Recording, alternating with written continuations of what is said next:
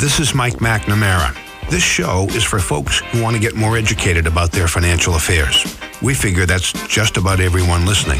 If you have a financial advisor, hopefully our discussions will make you feel that you're being well cared for. If you don't have a financial advisor, hopefully our discussions will be helpful to you in finding a good one. By the way, we think everyone should have an independent financial advisor who is a certified financial planner practitioner and who at all times acts as a fiduciary on behalf of their clients. That means always acting in the client's best interest. Always. That is our humble and biased opinion. McNamara Financial Services is an independent financial planning and money management firm with offices in Marshfield and Chelmsford, Massachusetts. You're listening to McNamara on Money, the South Shore's very own financial talk radio show. My name is Kirk Reed. Uh, I'm joined this morning by Mike McNamara. Uh, good morning, Mike. Good morning. All right, so today the topic or the title of the show. You have to have a, a sexy title. I, uh, yeah, no, I like yes. Yeah. So, so the title is "Your Investments: Be Brave or Be Poor." You know, you got to do something catchy. That, that Yeah. I, I think that's the hook, right? yeah, That yeah. that's the hook. Yeah. Uh, that's the hook. All right. So, you know, in, in the in the news these days, uh, well, inflation, right, is a big is a big topic. Yeah. Uh, inflation is very high. Um, you know, it was it was high last year. We're having another high year this year. People are are feeling that. Um, you know, interest rates are, are starting to climb, uh, and that's been having, uh, you know, been having a, a negative uh, effect on bonds, uh, and so that's that's a big that's a part of, that's the show that we're talking about today. Is it's, it'll be part of it for yes, sure. Yeah. uh, how bonds have been uh, sort of been uh, taking a taking a hit uh, as, as a result of the you know, the rising rates. Um, but we're going to talk about why why maybe that should still be part of your part of your plan, depending on your situation. Yep. Um, but maybe why you want to have some other stuff in there too to help uh, to help counteract that. Yeah. Um, the, like the big picture is we want to spend some time talking about risk, you know, brave versus whatever. Um, when it comes to investing, there are a bunch of risks. We're going to talk about, I think, what are the four major ones here for, for the entire show. But a couple of them people don't really think about very much. And by the way, I think those are the important ones. And a couple of them people think about all the time. And, excuse me, it's not like you can make them go away, but you can certainly reduce them and kind of fit them into your life and hopefully your comfort level. So I kind of want to get, you know, it's a risk discussion, which is certainly related to how much money you may decide to try to make in your portfolio or how much money you may need to make in your portfolio. Okay. All right, so you ready? Mm-hmm. Alrighty, so we need to go over some definitions before we get into the weeds here in terms of some of the odds and ends. So, total return. Excuse me, folks. Okay, so when, when you invest your money, there are two ways that you can make money with investments. Okay, one is income, and one is growth or capital appreciation. So, let me give you an example. If you purchase uh, an individual stock, which would be an unwise decision for most folks listening to us, that stock might have a dividend. It might pay $2 per quarter per share or something like that. Well, that income that it generates is part of your return. You get to enjoy that sort of a thing. Uh, and then while you're doing that, you kind of hope that that share price of the stock that you bought kind of goes higher over time. That would be growth or capital appreciation. So, so in the investment world, okay, we always are concerned about what we call total return, okay, which is for many investments a combination of both of those, but not necessarily. Some investments could just produce income, some investments could just hopefully produce growth, and some investments have a combination of the two of them, sort of a thing. But w- when you're an investor, okay, the, the thing that you're concerned about is your total return and it's a combination of the two for most cases. You know we if you have a diversified portfolio of stuff folks you probably have some stock mutual funds in there that pay some dividends and hopefully grow. You probably have some bond mutual funds in there that pay some income and hopefully don't don't uh, shrink and will just kind of stay the same. And you know while you're working your way towards retirement, you take all that those dividends and interest and you put it back in the portfolio you know, to, to, to make it bigger, sort of a thing. Uh, and then when you're retired, then you figure out ways to take that money. So it, it's very important that you understand that total return is a combination of the two of those, and total return is what you're looking for. Okay, so so one other like example here, um, if you have a portfolio of stocks and bonds, and I'm being generic here, but that's okay, folks. I need to do that to kind of make the example.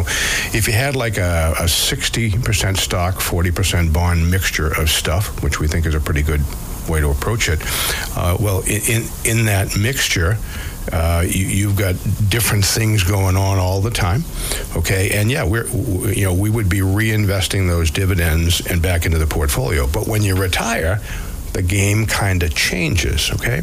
Okay, on the portfolios that we manage, and, and folks, I'm just being generic, and we know better or worse than anybody else who manages money as far as you're concerned listening to us here, okay? Um, the, the, the yield on our 60-40 portfolios, like the income is like what, two, two and a half percent? something. Two and a half, although it started to creep up a little bit yeah, recently yeah, okay, with, good, with, okay. with, interest rate changes. Right, so, yep. so you've got this mixture of stocks and bonds, folks, and you're total return. Okay, your your dividends, your income component is two and a half percent. Well, I have a newsflash for you. Uh, we know a lot of pretty motivated investors, uh, and most of those folks are taking more than just the income that's generated in their portfolio. How, how many folks could live on two and a half percent? Well, that's what I, you know. That's what you know.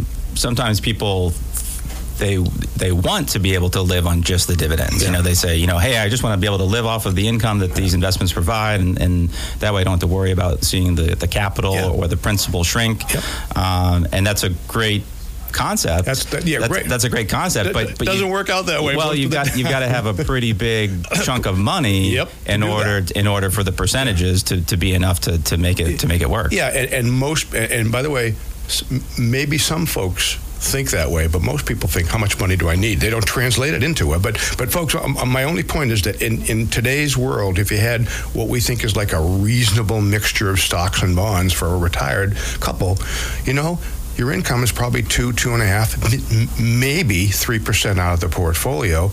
And I have newsflash for you: most people need more than that. Well, where do you get the rest from? Well, I guess that better be from a growth component because if mm-hmm. you don't have that growth component, uh, well, things you know things start to happen. I mean, as an example, today, if you walked out across the street and, and bought a 30-year Treasury bond today, it's just a little over or around three percent. Okay, well, if if you can live on a 3% income for the rest of your life, adjusted for inflation and taxes. We'll get to that in yeah, a moment, folks. Yeah. Congratulations. But, you know, we know a lot of motivated people, and a lot of them can't do that because they need more than just the income component, folks. So, so when you invest, I guess the, the macroeconomic point that I'd like to make here is that you know, you need to earn money, and it's probably going to be just more than the income that you get from your portfolio.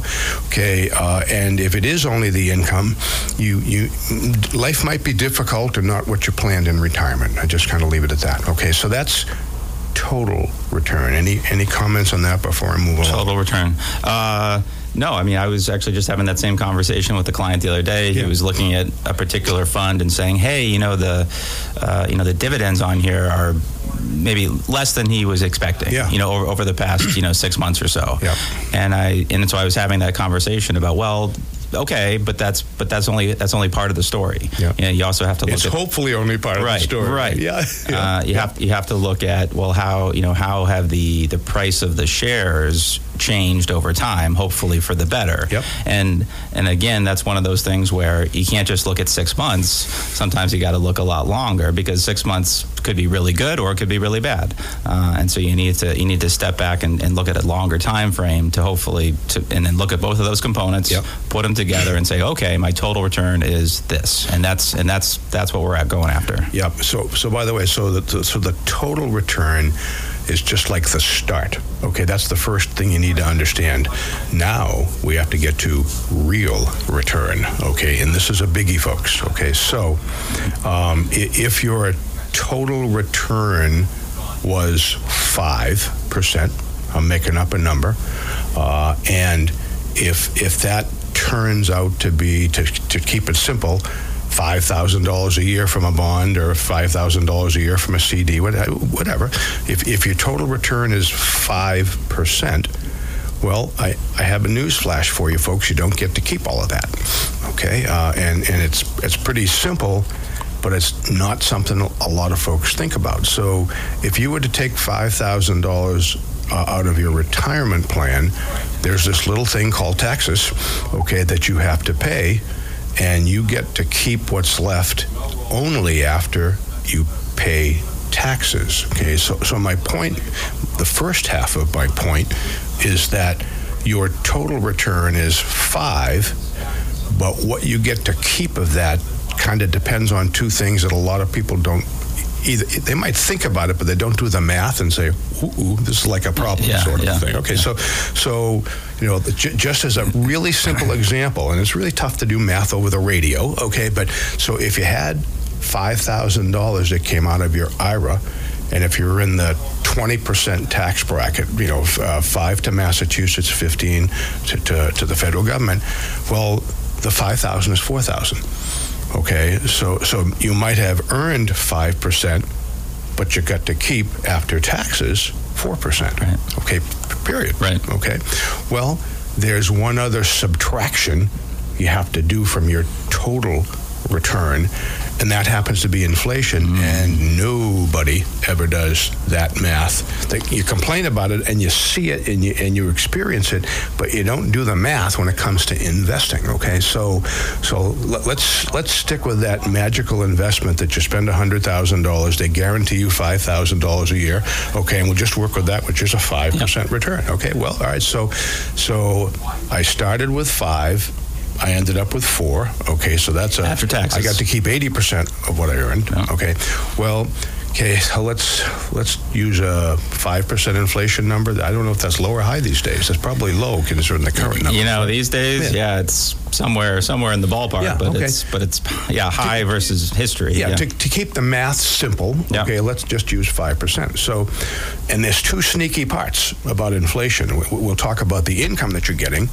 And, the, and, and but then we'll talk about the capital that you invested, okay? Because inflation affects both of those, okay? But nobody really kind of thinks about that. So, so wait a minute. Oh, I've got my five thousand dollars, which is four thousand dollars. Okay, um, if we have five percent inflation for the next twelve months, well then. Five percent of four thousand bucks is quick. What? Okay, uh, four thousand is what? two hundred bucks basically. yeah, okay, all yeah, right, yeah. Okay. So, so i i a year from now, Yeah, okay, even though you got the four thousand, it spends like thirty eight It spends like thirty eight hundred. Right. Okay. So so on the income component, okay, and people see that probably more so than the capital component, but on the income component, in one year. Inflation shrunk your ability to buy stuff with your money. And by the way, money's only as worth as much as you can buy with it, sort of a thing. Uh, but did, did we sit down and do the math at the end of the year about that and say, whoops, whoopsie? Probably not, Yeah. right? Okay. And and then here, like, here's another part of inflation. It's cumulative, folks. Okay. Uh, if if the first year, you know, your your four thousand dollars bought thirty eight hundred bucks worth of stuff.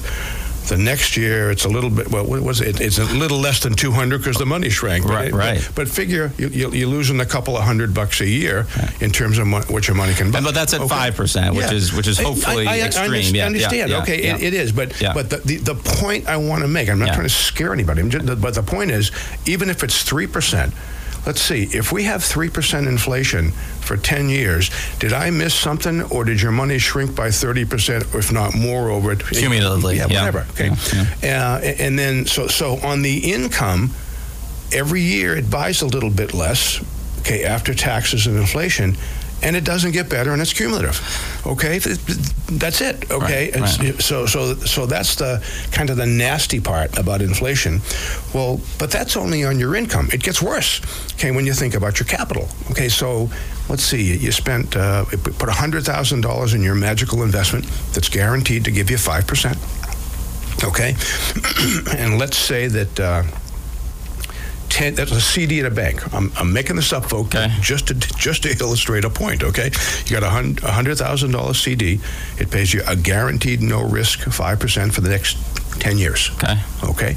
Well, okay, so maybe you're thinking a little bit about your income because it buys a little bit less, but you're not thinking about your CD. Okay. Okay, so let's pretend for a moment that that $100,000 magical CD investment is always exactly $100,000, which it, it is. If you, if you get your bank statement every year for the next five years, it says $100,000. Well, well, but if we have 3% inflation, okay, Here, I'm getting out my calculator. Let me borrow your calculator. Okay, actually. okay. So, yeah. See that? I'm glad you like this old calculator. But anyway, so uh, let's see, a uh, hundred thousand dollars. If I check my statement a year from now after three percent inflation, it spends like ninety-seven thousand dollars. Okay, so so because the three percent. You didn't think about that. The statement said a hundred thousand bucks when you get it, but Right. but it bought ninety-seven thousand dollars worth of stuff the next year. Right. Okay. What, what are you What are you doing there? What are you thinking? Well, I was just trying to see if I could. and it's cumulative. It doesn't get better, and it's not exactly perfect. It kind of it goes faster than just simple interest every year. It compounds actually. Yeah, So actually, I don't know if I can do a Yeah. reverse, a reverse on there. Yeah, trying- that's, trying that's to- okay. yeah. But but but my the, the big point is, folks, that inflation is kind of tucking it to you two different ways. Okay, you might think a little bit about what the income is buying. But you don't think about that hundred thousand dollars until they give it back to you ten years from now. Right. Okay, and you have to ask yourself, well, wait a minute, this isn't buying the same amount of stuff in my life that it did when I put this to work. So, you know, and the other thing I was thinking about, I'm getting excited. The other thing I was thinking about is that it's kind of hard to imagine inflation a risk to investors in addition to taxes Yep. going forwards. So I'm going to pick on the car guy here, okay? Yeah. So, so you're you're nowhere near as old as I am, okay? But when you were a kiddo, okay, what what was a new car? What whatever Camaro you were looking at when you were 12 or 15? What was the cost of a car when, when you? Well, way, you, you're in your. I mean, like like I'm 41. 41. Okay. Okay, but I- I mean, right. when- when I- when I I- can tell bigger stories than you, but go ahead. So- Well, I remember. I mean, when I was a kid, Yeah. And my parents would be shopping for a car. Yeah, there you go. And, Okay. they, and they'd be shopping for those boring old sedans. Yeah, right? Okay. they would. They would usually they would buy something like a like a Toyota Camry. Yeah, All yeah, right. okay. And and I because I remember going with them because I liked looking at them Sure. and we'd go shopping. You know, we would go looking together. And, Yeah. uh, and I would say that you know the stuff they were looking at was maybe around like twenty thousand dollars. Okay. You know, okay. back. so this yeah. is when you were a kid and you're 40. So this, this is so this is probably Yeah.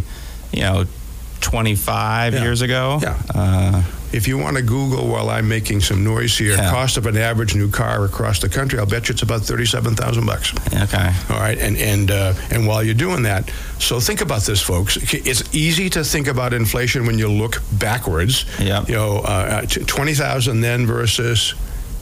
Mr. Google, give you an answer on that? Not yet. All right, hang on. I, I- I know it's in the mid 30s. No question about it. Okay. Do do do do do do. Yeah. Let's see. Uh, let's see. The average new car in America sold for forty-eight thousand dollars in June. okay, where we go. Uh, so, so the highest figure on Yeah. record. Yeah. And the first time the average has crested the forty-eight thousand dollar mark. There you go. That's from KelleyBlueBook.com. So you young whippersnappers who are 40 can Yeah. tell an inflation story from Yeah. 20 to 48,000 Yeah. in the 20 years or 25 years since you were a kid. Yeah. Folks, that's inflation. Yeah. Okay, uh, you know my story is 25 cents a gallon filling up my Honda 50 when I first got a pair of set of wheels Yep. way back in high school, and it took two or three gallons, and you know I, I was able to afford that then. I mean, but so, so folks, the, the the point is so far here here's the I got a couple minutes before we get to the end of the first period here, but but but so if you want to talk about risks in in the investment world, okay, taxes are absolutely positively one of them okay? And inflation is another one okay? And and what i like to say when i start talking about and by the way we'll- we'll get to the scary investment risks that Yeah. i'm sorry are no nowhere near as scary as taxes and inflation. But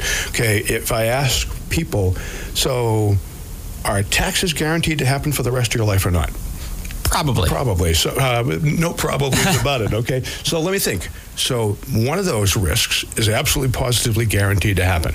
Okay. Well, how about inflation? Well, not guaranteed, but we've had it for a whole lot of you know pr- Yeah. pretty extreme high probability. Another probably, Yeah. yes. Okay. So so so the you know it, we- you need to put these risks in perspective and understand them. Okay. I did do a little calculation Good. here, so I found a calculator. So, hundred thousand dollars in 2022. Yep. If I did a basically I did a minus five percent inflation. Yeah. Um, for you know per year Yeah. for the next ten years. Yeah. Basically, your hundred thousand would be worth about sixty thousand dollars. Yeah. Uh, ten Yeah. years from now. Okay, so- so Not talking about your CD and you know what, what's it worth in ten years. Yeah. What do you do with that then? Yeah, exactly. So, so let's see. Wh- whatever you bought today for a hundred, you get to have sixty-two thousand later. By the way, go go the other way with that. Yeah. Do the how much does your money have to grow to stay in the same place? Okay. so just a hundred thousand present value by five percent. So so if you if you're taking that money, Yeah. okay, folks, and your hundred thousand sitting in that CD, Yeah. it buys like sixty. Okay, 10 years from now. That's only 10 years from now. If you're 65 years old and listening to me, you're going to live longer than 10 years, folks. Start doing some math here. Right. If you're retired and on a fixed income, which I hope not. Okay, sort of a thing. So, wh- wh- what's the present value of that? Uh, say that again. What are, what are you? Hundred hundred thousand dollars. Yep. Change sign, enter, present value. Yep. Okay, 10 years Yep. is the number, and 5% is the interest rate. What You want to know the future value? Yeah, future value. Uh, one hundred and sixty-three thousand. All right, so so here's two ways to look at this, folks. Okay, if you your hundred thousand, if you took the five percent and spent it all, spends like sixty. Sounds kind of tough for a retirement strategy to me. Okay, and or looked at differently. Okay, if you're not retired and you're saving for retirement, that hundred thousand has to be worth a hundred and sixty. Okay, for you to be in the same place. Right. Okay, when you retire. Okay, those numbers ought to be fairly uh, frightening from a number of folks listening to it, but nobody ever does the math. Yeah. By the way, even on taxes, okay, okay, next time you're having having some fun with some of your clients, oh, we're going to have to, well, Yeah. ask them what, what the total amount of dollars they paid in taxes last year. Yeah. Federal and state, well, I got a thousand back. No, no, no. What did you write a check what'd for? you pay? Okay, who, who do you think knows? What percentage of people do you think actually know that? And it's in writing. You can look. They don't know. Time to take a break, right? All right. Yep. We're going to take a break. We'll be right back. This is Mike McNamara. If you're looking for a financial advisor, start by asking him or her three questions. Number one, are you a certified financial planner practitioner? Number two, are you legally held to a fiduciary standard of care for your clients? And number three, do you only give financial advice and not sell investment products? These are all simple yes no questions. If he or she doesn't answer yes quickly and starts talking, that's a no, and it's time to move on to another advisor. All right, we're back. You're listening to McNamara on Money, the South Shore's very own financial talk radio show. Uh, my name is Kirk Reed, uh, joined this morning in the studio by Mike McNamara. Uh, the title of the show is Your Investments Be Brave or Be Poor. Mm, yes, very exciting. Uh, the first segment we kind of talked about, we talked about, you know, what is total return and then we started getting into real return you know once you start factoring in taxes and inflation something that people don't always think about. You only get to keep what's left. that's right. That's that's your real return right? Uh, after, after everything gets uh, subtracted out. Yep. um, all right so we talked about taxes I don't know if we're done with taxes No, or not. I'm, I'm, I'm mostly done with taxes and not yet done with inflation. Not done with inflation. All right, so let's go back to taxes. Okay. For, okay, so folks, if you're just tuning in, it's pretty simple. If you think you, or uh, if you have a magical hundred thousand dollar investment that's guaranteed with no risk forever, and if it pays you a guaranteed five thousand dollars per year in income forever, okay. Uh, you know, when you get your five thousand dollars, you don't get five thousand dollars. Let, us pretend that your magical investment's inside your IRA for purposes of this example. Okay, when, well, when you take your five thousand dollars out of your IRA, the government has its hand out before the check lands in your pocket. Okay, uh, and I'll use a five percent Massachusetts and a fifteen percent federal tax.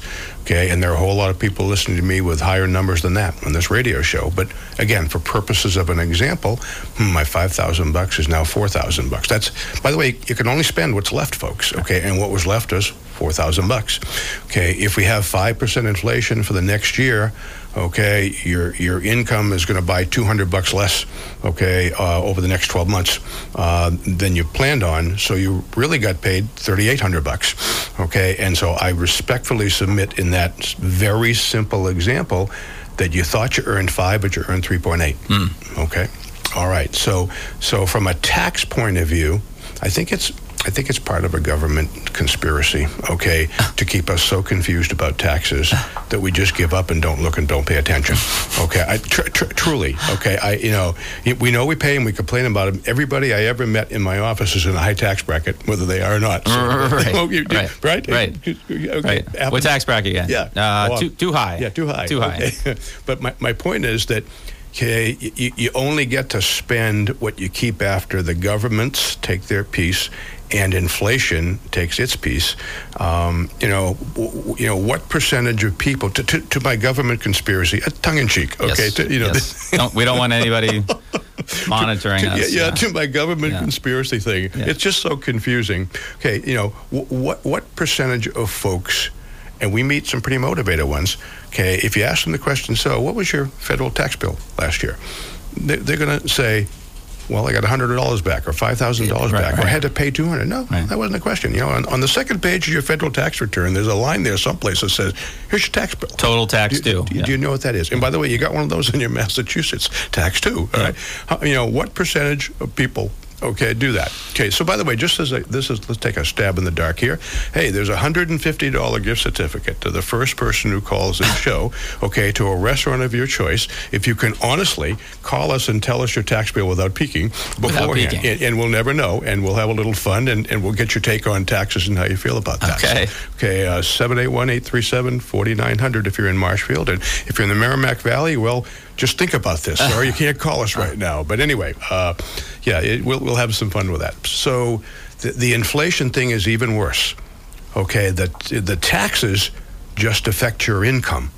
That remember that component of your well, mostly. Okay, okay. Uh, the, the inflation really does a number on your income and your capital, and your capital is the biggest number. You know, if you've got $100,000 in that magical, wonderful investment, 3% a year for the next, you know, 10 years, it spends like 60 when, you, when you're compounding it.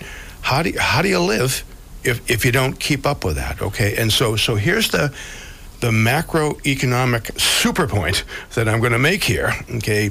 Um, if you're already wealthy enough to live happily ever after on just the income that's guaranteed from your investments, okay, congratulations, okay, you, you, you're, you're in great shape, okay. But if you don't already, but by the way, if you already have all the wealth you need, okay, if you don't keep up with inflation and taxes going forward, it's going to start shrinking. Right. Okay, okay. Uh, if for some reason or other, like probably the vast majority of people listening to us here, you don't already have all the money you need to, to live in retirement, you got to grow your money. Okay, to get to a place. Okay, here's the here's the mandate. Okay, okay. Your money has to earn more than taxes and inflation take away from you for you to become wealthier or to preserve your wealth. End of story. Let me say that again, folks, okay? I believe that people who are investors have a moral and financial obligation to themselves and their family to at least earn as much as taxes and inflation are taking away from you on your money. But by the way, if you do that, you're in the same place now. So if your retirement's five or 10 or 15 years, you can't be in the same place Right. now. You've got to earn more. Okay, and so I, I, believe in, investors have a moral and financial obligation to themselves and their family, okay, to earn more than taxes and inflation take away from you on your investments so that you can live happily ever after and, and keep up with the Joneses and be whatever you're going to do somewhere down the line. Okay, the, the last part of that is you can't do that in guaranteed investments. Okay, so so a second multi macroeconomic point here, right? You know, write this down, folks. Okay, it, it it's pretty simple. Okay, uh, for the rest of your life, whenever you hear the word the G word, okay, associated with an investment, okay, gu- guarantee. Okay, uh, I, I'm going to tell you that the chances of a guaranteed investment outpointing inflation and taxes between now and the rest of your life are weeny teeny tiny. That's my professional uh, statement about that. Uh, and although it feels good and it feels warm and fuzzy and I'm a conservative investor. I, I, and by the way, in 42 years of sitting down and talking with investors, I think like three times people say I'm an aggressive investor. Everybody else says Yeah. I'm a conservative investor, and I, you know, I don't need much money to be okay in retirement. I mean, Right. absolutely, Agreed. Yeah, everybody agreed. right? Yeah. yeah. In you're 20 years, or you, see that. Yeah. yeah, Agreed. whatever. Okay. So anyway, so okay, so I, I think I can finish up taking a break here uh, on the two risks Well, you want to be conservative, Yeah. but you still want to make money. yeah, yeah. Oh, let me think about that. So, so that's why this is entitled "Be Braver or Be Poorer." Right. I, I, I'm sorry, okay. And some people comfortably get poorer. Okay. And- and one- one more point. I'm not done here. So, so, um, so let's think about this. So, yeah, I'm sitting across the table from a person who says, "I'm okay." Uh, by the way, uh, let's let's use a real number. Uh, uh, a 30-year Treasury bond, guaranteed no risk for the next 30 years, uh, on August the 14th of 2022. Take a guess. Oh, well, I saw it. Oh, three, 3.12 percent. Yeah, yeah. Okay, so let's just use three percent. 3%. All right. So, so if if uh, if a person has uh, a hundred thousand dollars, let's just make it easy for nest egg, okay, uh, and three percent, if you're happy with it, okay. Uh, if we have three percent inflation, okay, and taxes for the rest of your life, okay, well you, you don't mind the three thousand dollars a year shrinking by three percent. You, you'll mind in a few years when inflation catches up with you, but okay, your capital is shrinking, and you're going to end up taking more of it. So, so if you're if you're not earning more than taxes and inflation take away from your cap, your investment capital, you've got to take more out of there to keep up, and it's shrinking. Okay, so so folks, if you're in the withdrawal stage of your life, if you're not keeping up with the taxes and inflation, your investment capital is guaranteed to shrink over time. And if you're okay with that, as long as you don't run out of money before you run out of life, uh, if, I'm perfectly fine. If, if people do the math and say, I'm spending my investment capital, I don't care about my kids' inheritance, and I can't outlive it, if you're comfortable going to bed with that every night on that, as long as you understand it and you're aware of it, I think that's a perfectly reasonable decision, sort of a thing. And we can, and, And- and that, and that's something we can help people yeah, and with. we, and we know some folks who are very yeah, comfortable we with can, that. we, we can do that. We Matt. had that meeting a couple days ago, Yeah. okay, in, our, in our office, the Yeah. two of it. And th- th- those persons were comfortable and they can afford to do that. And Yeah. we told them that, Yeah. okay? And and so every year for the rest of our the time we know those folks, we're going to show them a smaller amount of money, okay? And they're okay with that because they they they had the information to make an informed and reasonable decision about their finances. We're perfectly good with that. Me, I got a problem with that. Okay, Uh-huh. and probably a lot of people do, given the circumstances. And so that's kind of setting the stage for the next two risks that Okay. we have to talk about. Okay, I'm sorry, folks. Taxes and inflation are absolutely, positively, without question, cumulatively over, cumulatively over time, your biggest risk, risk to financial success. Uh, said differently, lifestyle and what it looks like are now in the future. They are guaranteed risks. And, and I, I, I believe they are guaranteed risks. One for sure is, and the other is just about Mm-hmm. sort of a thing. And so, so those are two, okay, of the biggies, which is why I started with them. Okay, so it's kind of a yeah. We'll and we'll get yeah. So it's kind of a pick your poison kind of a thing, pick, right? pick, pick your point. By the way, we'll- yeah, we'll talk- we'll talk about the other ones here, There, yeah. By the way, there is not a magical investment, okay, that can defeat or deal with all of those risks. You got to pick and choose, sort of a thing, and that's kind of the when we get into the weeds here, we'll get into some specifics about that. But yeah, n- folks. No perfect investment. Nothing's perfect. You know, pick and choose wh- where you want to go with that. Okay. All right. Let's get to those really, really scary investment risks that I kind of have to laugh at, to be perfectly Okay. honest with you. F- fo- folks, uh, w- one other um, thought about risk. Okay. If you don't understand how the investment world works generically and, and, and you know big picture wise, if you don't know you know what's involved uh, in investing and how it works, of course it's going to be scary, and of course you're going to be you know you know be, be conservative and not know some things. Okay, and so you know the the the biggest thing about risk is the more you get educated about what the risks are, probably the di- more differently you feel about it, and probably the better off you're going to be. So, so we're going to get into the two stock market risks, by the way, which also apply to the bond market, but we'll get to that as well, but not to anywhere near a degree, if you will. Okay, but but you know, please remember that. Okay, education and experience. That's one of my macroeconomic points at the end here, which might not be today. Uh, but education and experience, okay, are what you need to fully understand and deal with risks. And by the way, the more of each of those that you have, I think the better shot you have at being a successful investor over time. Okay, which is why we're doing this radio show here. Mm-hmm. Alrighty. So, all right. Let's see. Quote: The catastrophic. I'm making this up. The catastrophic risk for stock and bond investors is that a company goes out of business and goes to zero. Catastrophic. We Yep. could jump up and down and rant and rave about that for the next hour, I suppose. It'll be about 10 minutes, maybe. But anyway, so default. Worst case scenario. Yeah, worst case scenario. Okay. so, example from a bond and a stock perspective here. Okay.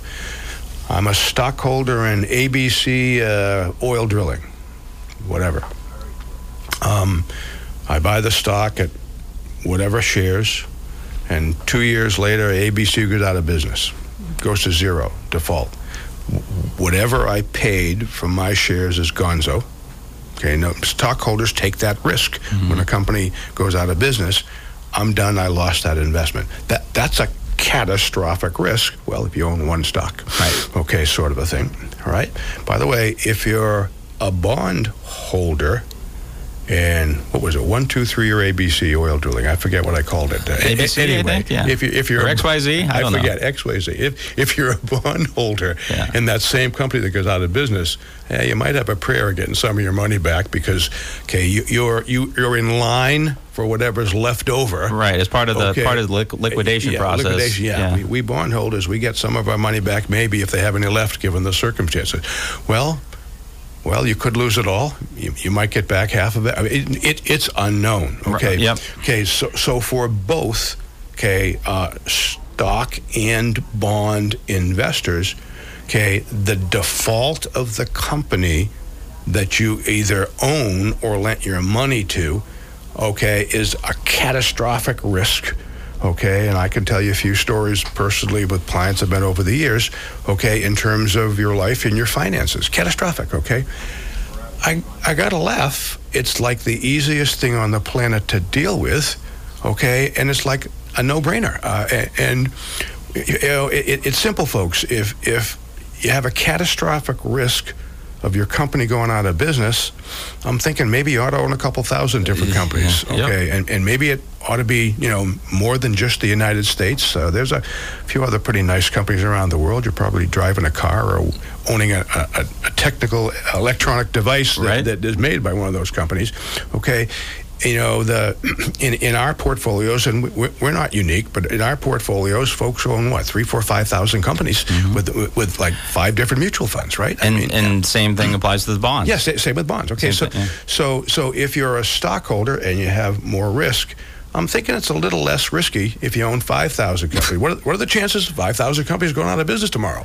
Okay, but uh, you know, We yeah we, we kind of we, we Yeah. sort of joke about it not not really but it's Yeah. like but if It- it is a joke. for- I'm I mean, sorry. but for that to happen Yeah, I mean right we we've got bigger problems yeah, what your money's right? worth ain't, ain't the problem. We've got bigger problems Yeah, if- yeah. You're that- hiding in the basement, comes to pass. praying for the end of, you know, praying Right. for whatever. Right, Okay, so yeah, so so it, it's like those things are so catastrophic. We waste time thinking about. Them. It's like nuclear war. We waste time thinking about. It. I, what's the point? It, Right. You know, it, it hasn't happened. Hopefully, it never does. And if it does, it doesn't matter. Right, Okay. right. So anyway, so folks, newsflash. Okay, the major catastrophic risk of being a bondholder or a stockholder in one company goes away if you own a bunch of them. Okay, you know, if you have five thousand companies and one disappear, and you have hundred thousand dollars invested in all of those companies. You know, what are you down a buck? You know, two bucks. I, I, I don't know. Mm. Yeah. Did, did your life change? Sort of a thing. I, you know, the, and the macroeconomic point is that, folks, 99.8% of the folks listening to this show should not own individual stocks. Well, I'll own 10 of them. Oh, good. Well, if one of them goes out of business, can you, can you afford a 10% hit on your retirement account? yeah. Whatever. Okay. It is so simple. It, it, it boggles my mind. Okay. I'm 74 years old and have never owned an individual stock in a company. Yeah. I made it this far. I st- yeah, no, I think that's- never. And I was a stockbroker for three years. I want you to remember Right. that. Okay, never. Okay, uh, and Warren Buffett, I, I forget the quote. In, uh, uh, I, oh gosh, but uh, when I was doing the quote show from famous investors, I'll see if I can find it. uh, a couple me- of weeks ago me- with if you Alyssa. give me a hint, Okay, yeah. but Warren Buffett said that buying uh, that buying mutual funds. This is not the exact quote, but this is the substance of it. Okay, uh, th- that's for people who don't know anything about investing. Okay, uh, and and and then the, the the true investors have to do the research and work and analyze their companies. Yeah. Okay, and do the work to do that. Okay, and and he basically said, look, anybody that can't do that work, okay, should own mutual funds, and those are for people who aren't investors and don't know anything. Okay.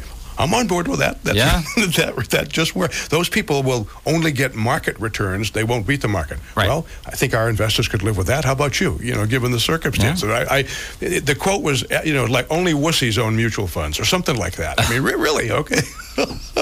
and I think that's great. That's a per- That's just perfect. Okay. Uh, you know, we read about all these wealthy people, okay, who are made billions of dollars owning one company. Yeah, well, what percentage of Americans is that? And did we read about all the ones that went out of business and aren't here? Yeah, you don't- you don't hear about- you don't hear about the bad no, no, stories, no. yeah. Okay, so so uh, you know, if you're an investment w- wussy, okay, or whatever, okay, own mutual funds and exchange traded funds and and earn market returns, which most people would be very happy about for the rest of their lives, and get rid of that default risk. Okay, eliminate it. I'm sorry. Let's see uh, if you know. We officially say it's it's not guaranteed that you can't lose all your money if you have a thou- five thousand companies. Okay, all right, it's not guaranteed. Can't say that, Yeah, yeah. but what, what's what are the chances? You know, and, and do you want to worry about it and spend your time? So so the the catastrophic risk to stock and bond investors goes away if you own bunches of them. Go to sleep. Have a big one. Don't don't worry about it. Okay, have a nice one. Okay, all right. Last risk. Okay. The, the four major risks on the planet. Okay, to financial investors, volatility. This is my favorite, favorite, favorite one. Okay, so the the official definition of volatility goes something like, well, this is uh, the fluctuation in price of a thing or an asset, we'll call it. Okay, uh, and so you know, if you own a mutual fund that invests 100% in the Standard and Poor's 500, i.e., the U.S. stock market, well, if you paid uh, 10 bucks for that today, tomorrow, it's probably not worth 10 bucks. Might be worth 10.02, might be worth 9.98, and two years from now. it might be worth uh, 15 or it might be worth 7 kind of a thing so so go ahead what do you got there Well, you might. I just thought you might get a chuckle out of this. This, this is just the uh, you know the definition of volatility from uh, you know just from the dictionary, Okay. right? That that pops up. Okay. Um, and so you know, number one, liability to change rapidly and unpredictably, especially for the worse. uh-huh okay So that's so- so that- perfect that's number one. Uh, per- perfect Well, number n- number number two, number two is is more of a a, uh, a science uh, definition, good. Technical but, but, stuff. but I think you'll still think it's funny. Yeah. Uh, tendency of a substance to evaporate at normal temperatures. I just thought it was funny. You know, the word. Yeah, that- we don't that- wanna use that They one. use the word evaporate. Yeah, we don't wanna use yes. that one. Anyway, that was a scientific uh, definition. okay so so let's go into this um, okay so uh, you buy your mutual fund that invests in the standard and poor's 500 and it's $10 uh, you're you're new to the investment world you're a rookie you, you, you maybe don't have a, a lot of education and maybe it's the first time you've done that and that's okay and you're all excited uh, and then you look at your statement a year later you're probably looking at it every month folks but but you look at your statement a, a year later or whatever time later and it's like six dollars a share. Okay well that's that's a 40% volatility number negative volatility. Um, and so m- most folks would look at that and be pretty pretty nervous and pretty scared and uh, I, I, well, I'm not going to say should be because if they're educated, they probably wouldn't be. But uh, that's a, a, pretty frightening thing. Well, this is my nest egg. You know, if you're 62 and you did that, okay, this is my nest egg. Going to retire in three, four years. So, you know, whatever's going on here. Um, so, unfortunately, if you didn't have the education or the experience about how the Standard and Poor's uh, 500, what the volatility range was on that, probably sell it, okay, and never go back, okay, or or or, or that that happens unfortunately probably more often than not. So if you bought it for ten, and it is temporarily down to six, and you sold it, you just turned volatility into loss. Okay, v- volatility of a price of something is not a loss or a profit, by the way, unless you make it so. Okay, so, so volatility is just volatility, and we'll get to some specifics about that. Okay, uh, and you know, for for the time I've been in this business, have you ever got any complaints about upward volatility? I can't say that I have. okay, me, me, neither. Yeah. Okay, uh, and and so anyway. Wait a second. This stock yeah, is going up yeah, way too yeah, fast. Yeah, yeah, yeah. I, I, don't like it. I'm nervous. this, right? This fun. Yeah, fun. Okay. Yeah, you're right. so so folks, uh, we'll we'll get to why that's actually not a problem when we get to the stock part of this thing, which is probably not going to happen t- this morning, but that's okay. Uh, so, uh, the, the, the, I'll give you a hint. Okay, so uh, stock prices always go up over the long run because companies make more money, folks. That's how it is. Uh, and so uh, the, the well, let's just this, this is important to make the point here. So each company has an intrinsic value about what it's really worth. If you do the math and look around and say, yeah, mathematically and scientifically, it's worth 10 bucks a share. Okay. Well, in the real world, sometimes people get greedy and buy lots of stuff because they're excited and maybe it goes to 12 even though it's worth 10 or in the real world people get catatonic and the world comes to an end every three four years and maybe it goes to six okay and so the the real intrinsic price gets batted around depending on what's going on in the real world temporarily okay but the intrinsic value of that company is always going to grow if it makes some money. So, by the way, so if it's 10 now and the volatility is 40% up and down, okay, just, yep. just uh, yeah, yeah, make a number, okay?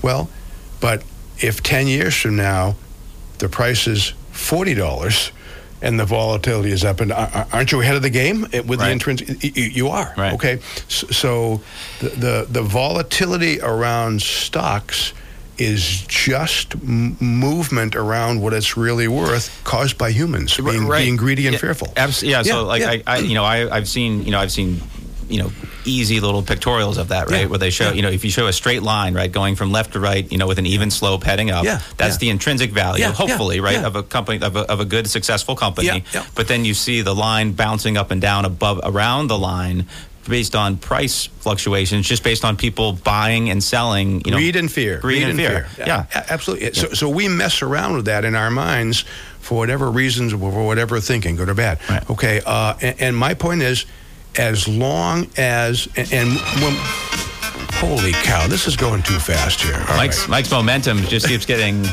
yeah. I'm sorry, Mike. Yeah. I, am just following the clock. Well, don't let it happen again. I, okay. All right, you're listening to McNamara Money. Uh, the topic is your investments. Be brave or be poor. We're going to take a break, and we'll be right back.